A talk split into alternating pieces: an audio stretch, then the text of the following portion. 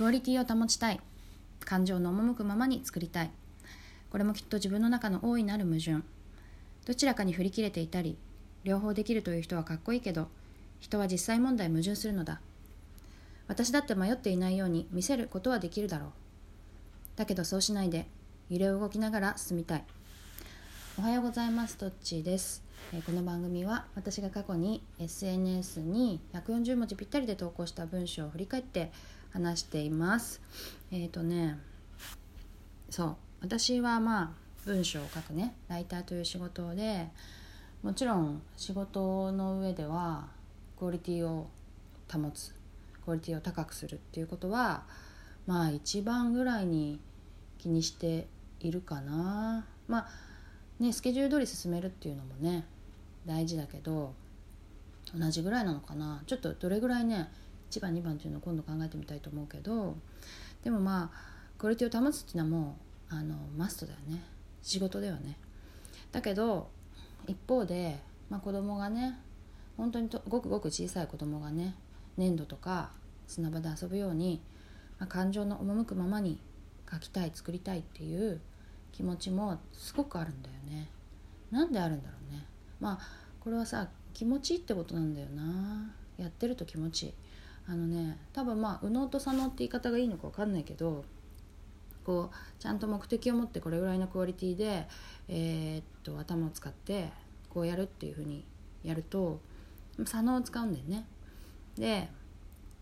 もう感情の赴くままにあのー、ねやる。あなんだろうなまあよりより視野が狭いっていうかね完成図とかを考えないで、まあ、完成形を考えないでとにかく今ここに何かつけてみようとか試してみようこれを書いてみようとか頭に浮かんだことを書いてみようっていうのは右脳により近いと思うんだよね。でもまあそれがそれがこうせめぎ合うっていう矛盾があるんだけどでもまあ例えばさもうクオリティが第一で自分の思いなんて関係ないよみたいなクリエイターもいると思うの。だしどっちかっていうとあとアーティストって、まあ、出来上がりなんか気にしないとかね、えっと、この間さ横忠則さんのねスイッチインタビューという、まあ、ちょっと前だけどあの NHK の番組を見たんだけどやっぱりどんな風にしようなんて考えないんだよねみたいなことを言っていてもう80歳もね超えるあのアーティストの方だけどもともとはデザイナーさんだったんだよね。で広告の仕事とかをやってて今もやってんのかな？やっててでも自分で好きな絵を描いてると。で延々描いてると。好きだからやってると。俺は辛いことはしないって言ってたから。だからそういうその人は多分より、まあ、アーティストっていうのはね右脳に近くて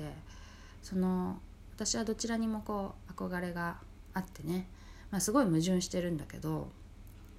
でもまあ実際さ誰かがさあのすごいすごい有名な人とかが発言する時とかって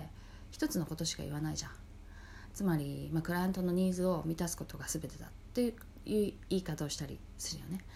だからすごく私がさなんかこうこうやってうーんとね書きたいものを書きたいって思うのって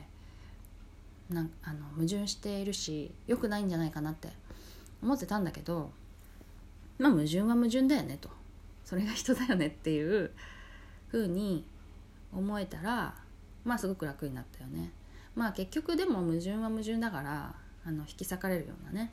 気持ちはあるんだけど、まあ、多分人間の性質としてさこう一つのことになんつうの目的を目的とか、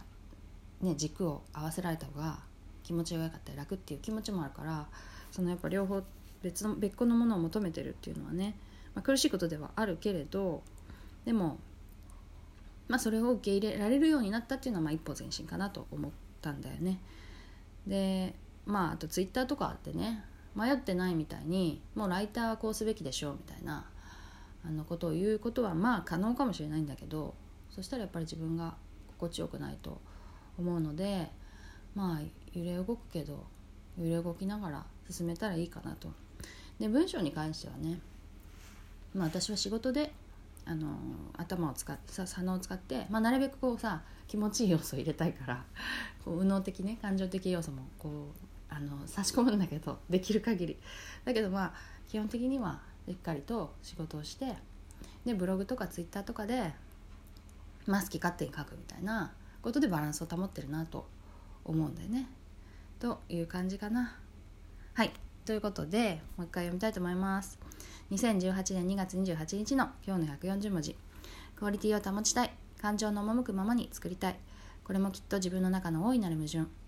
どちらかに振り切れていたり両方できるという人はかっこいいけど人は実際問題矛盾するのだ。私だって迷っていないように見せることはできるだろう。だけどそうしないで揺れ動きながら進めということで以上で今日の140文字リサイクル終わりにしたいと思います。センター試験の人頑張ってね。さよなら。